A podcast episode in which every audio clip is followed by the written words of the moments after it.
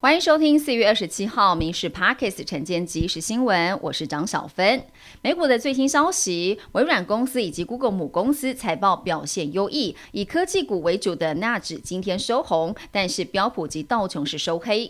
道琼斯指数下跌了两百二十八点，收在三万三千三百零一点。标准普尔五百指数下滑了十五点，收在四千零五十五点。纳指指数是上扬了五十五点，收在一万一千八百五十四点。费城半导体指数是扬。上升了十六点，收在两千九百二十二点。二零二三年起，房屋税在五月要开征，但值得留意的是，桃园、新竹、台中、台南这七个县市，去年七月开始实施非自住住宅按差别税率来征收，也就是囤房税。今年缴税的时候呢，是预计有二十五点二十七万户的囤房大户的税额会增加，平均每户增加四千九百八十二元。财政部透露，新北市、澎湖县、台东县等县市政府也渴望跟进，最快在明年开征。时陆续适用。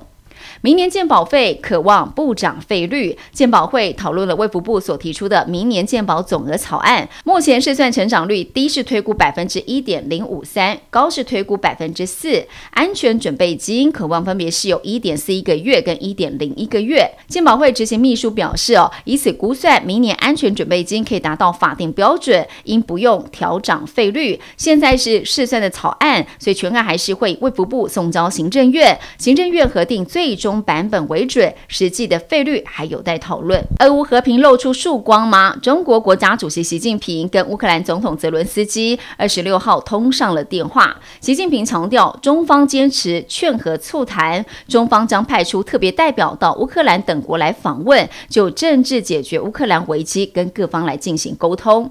而乌克兰则是宣布悬缺已久的驻华大使人选，这是从二零二二年二月二十四号俄乌战争爆发之后，吉泽两人首度进行的电话会谈。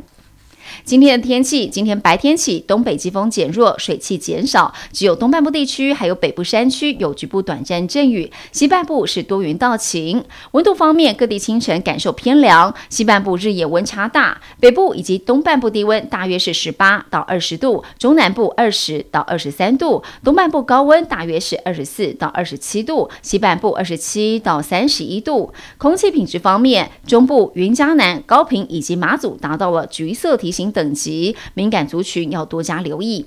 台北市长蒋万安上任，推出了生育奖励补助加倍，第一胎加码到四万。不过四月四号之后才出生的新生儿才能够领得到。台北市议会民政委员会已经决议了，建请市府延以奖励金的发放回溯到十二月二十五号起，新生儿都可以来适用。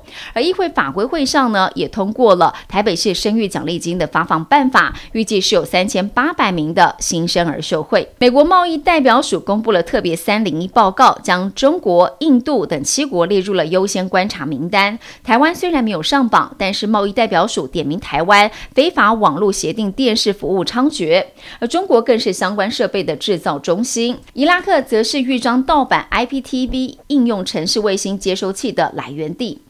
世界卫生组织表示，从今年初以来，COVID-19 死亡病例大幅减少了百分之九十五。世卫秘书长谭德赛重申，渴望宣布 COVID-19 疫情不再构成全球公卫紧急事件。相关委员会在下个月召开定期季度的会议。他也表示，这种病毒会一直存在，所有国家都需要学习如何来处理它，以及处理其他的传染疾病。拜登二十六号在白宫欢迎了抵美进行国事访问的尹锡悦，两人举行了双边会谈，举行了记者会，也表示双方讨论共同促进台海和平稳定，确保南海跟其他地区的航行自由。这是拜登上任之后第二位到华府进行国事访问的外国领袖，也是首位来自印太地区的国家元首。